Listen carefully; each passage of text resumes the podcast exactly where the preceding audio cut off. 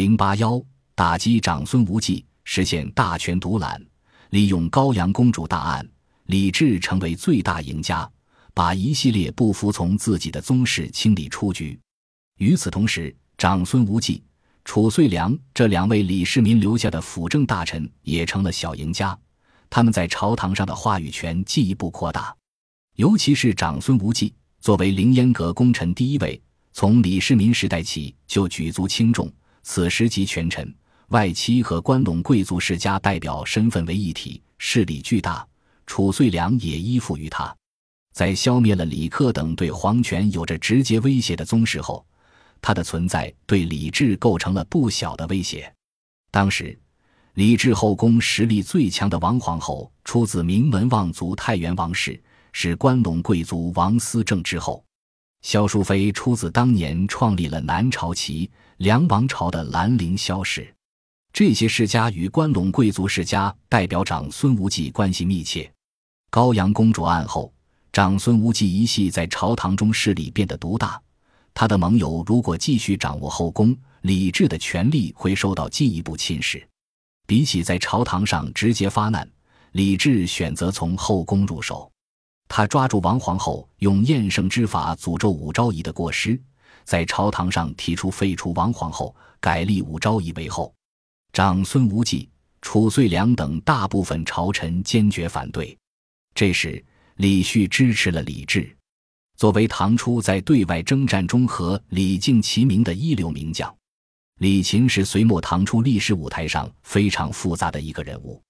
原名徐世旭的他，早年是瓦岗军领袖之一，并因为文艺作品而以书生形象知名。历史上的李旭可不是什么书生，作为从隋末乱世中摸爬滚打出来的一代枭雄，他的演技比起李世民、李治父子可谓不遑多让。最初，徐世旭是瓦岗寨创始人翟让的心腹，并且在李密火并敌让时被砍伤了脖子，伏兵正准备补刀时。他被李密的心腹王伯当救下，活下来的他在李密阵营里多次划水，把李密坑得不轻。李密兵败后选择投唐，唐政府收编徐世旭时，他说自己是代表李密把自己所部军队人口献给唐朝，这是标准的把李密往火上烤，生怕李渊忘了投靠自己的这位枭雄是如何火并敌让又打崩隋朝的。李渊直呼徐世去是纯臣。于是故意轻慢李密，逼他出逃，随后将他劫杀。徐世旭不但博得了好名声，还成为瓦岗寨一系的代表人物，接受了李密的政治遗产，被赐姓李。贞观年间，李世绪跟随李世民南征北战，立下赫赫战功。李世民死前安排后事时，从资历和实力上看，李旭是足以和长孙无忌一起辅政的。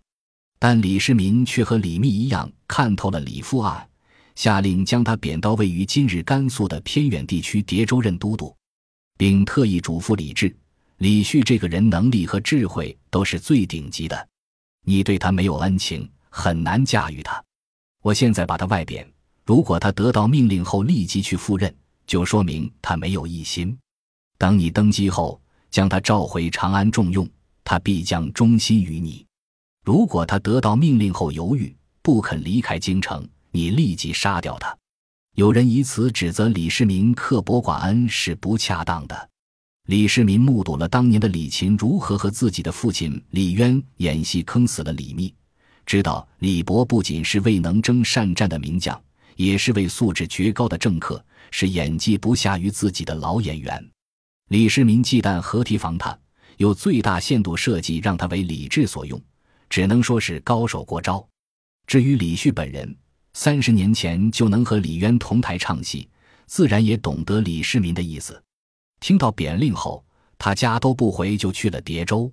等李治继位，果然把他召回，予以重用。在赐死吴王李克之后，又把空出来的司空之位给了他。现在，李旭成为李治政治上和军队里最可靠的盟友。在李治和长孙无忌为了废后之事相持大半年后，李勤声称立谁做皇后是皇帝的家事，轮不到外人来说话。随着他的表态支持，李治终于敢放手废后，并将武昭仪册封为新的皇后。新皇后的册封仪式由李旭主持。到这时，长孙无忌一系算是在朝堂里失去了权势。几年后，长孙无忌、褚遂良等人板贬出朝堂，相继被赐死或病死在贬所。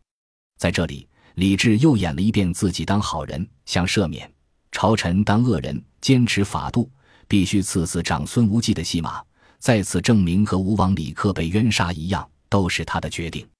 在赐死长孙无忌的问题上，李治毫无疑问做得过分了。毕竟长孙无忌并没有反击，还为他当恶人。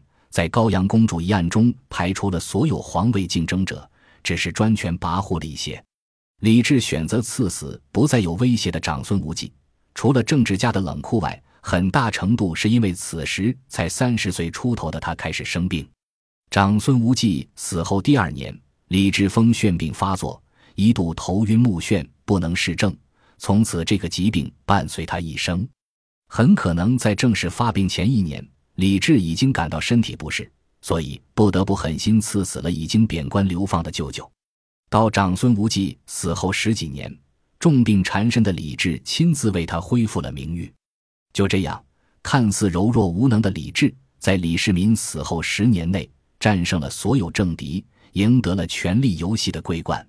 在武皇后和李旭等人的协作下，这位君主不但延续了贞观年间的志士。还完成了包括父亲李世民在内的隋唐多位君主的魏晋心愿，征服了雄踞东北地区数百年的高句丽，在白江村之战中干净利落地击败日本军队，甚至将疆土扩张到葱岭以西的中亚地区。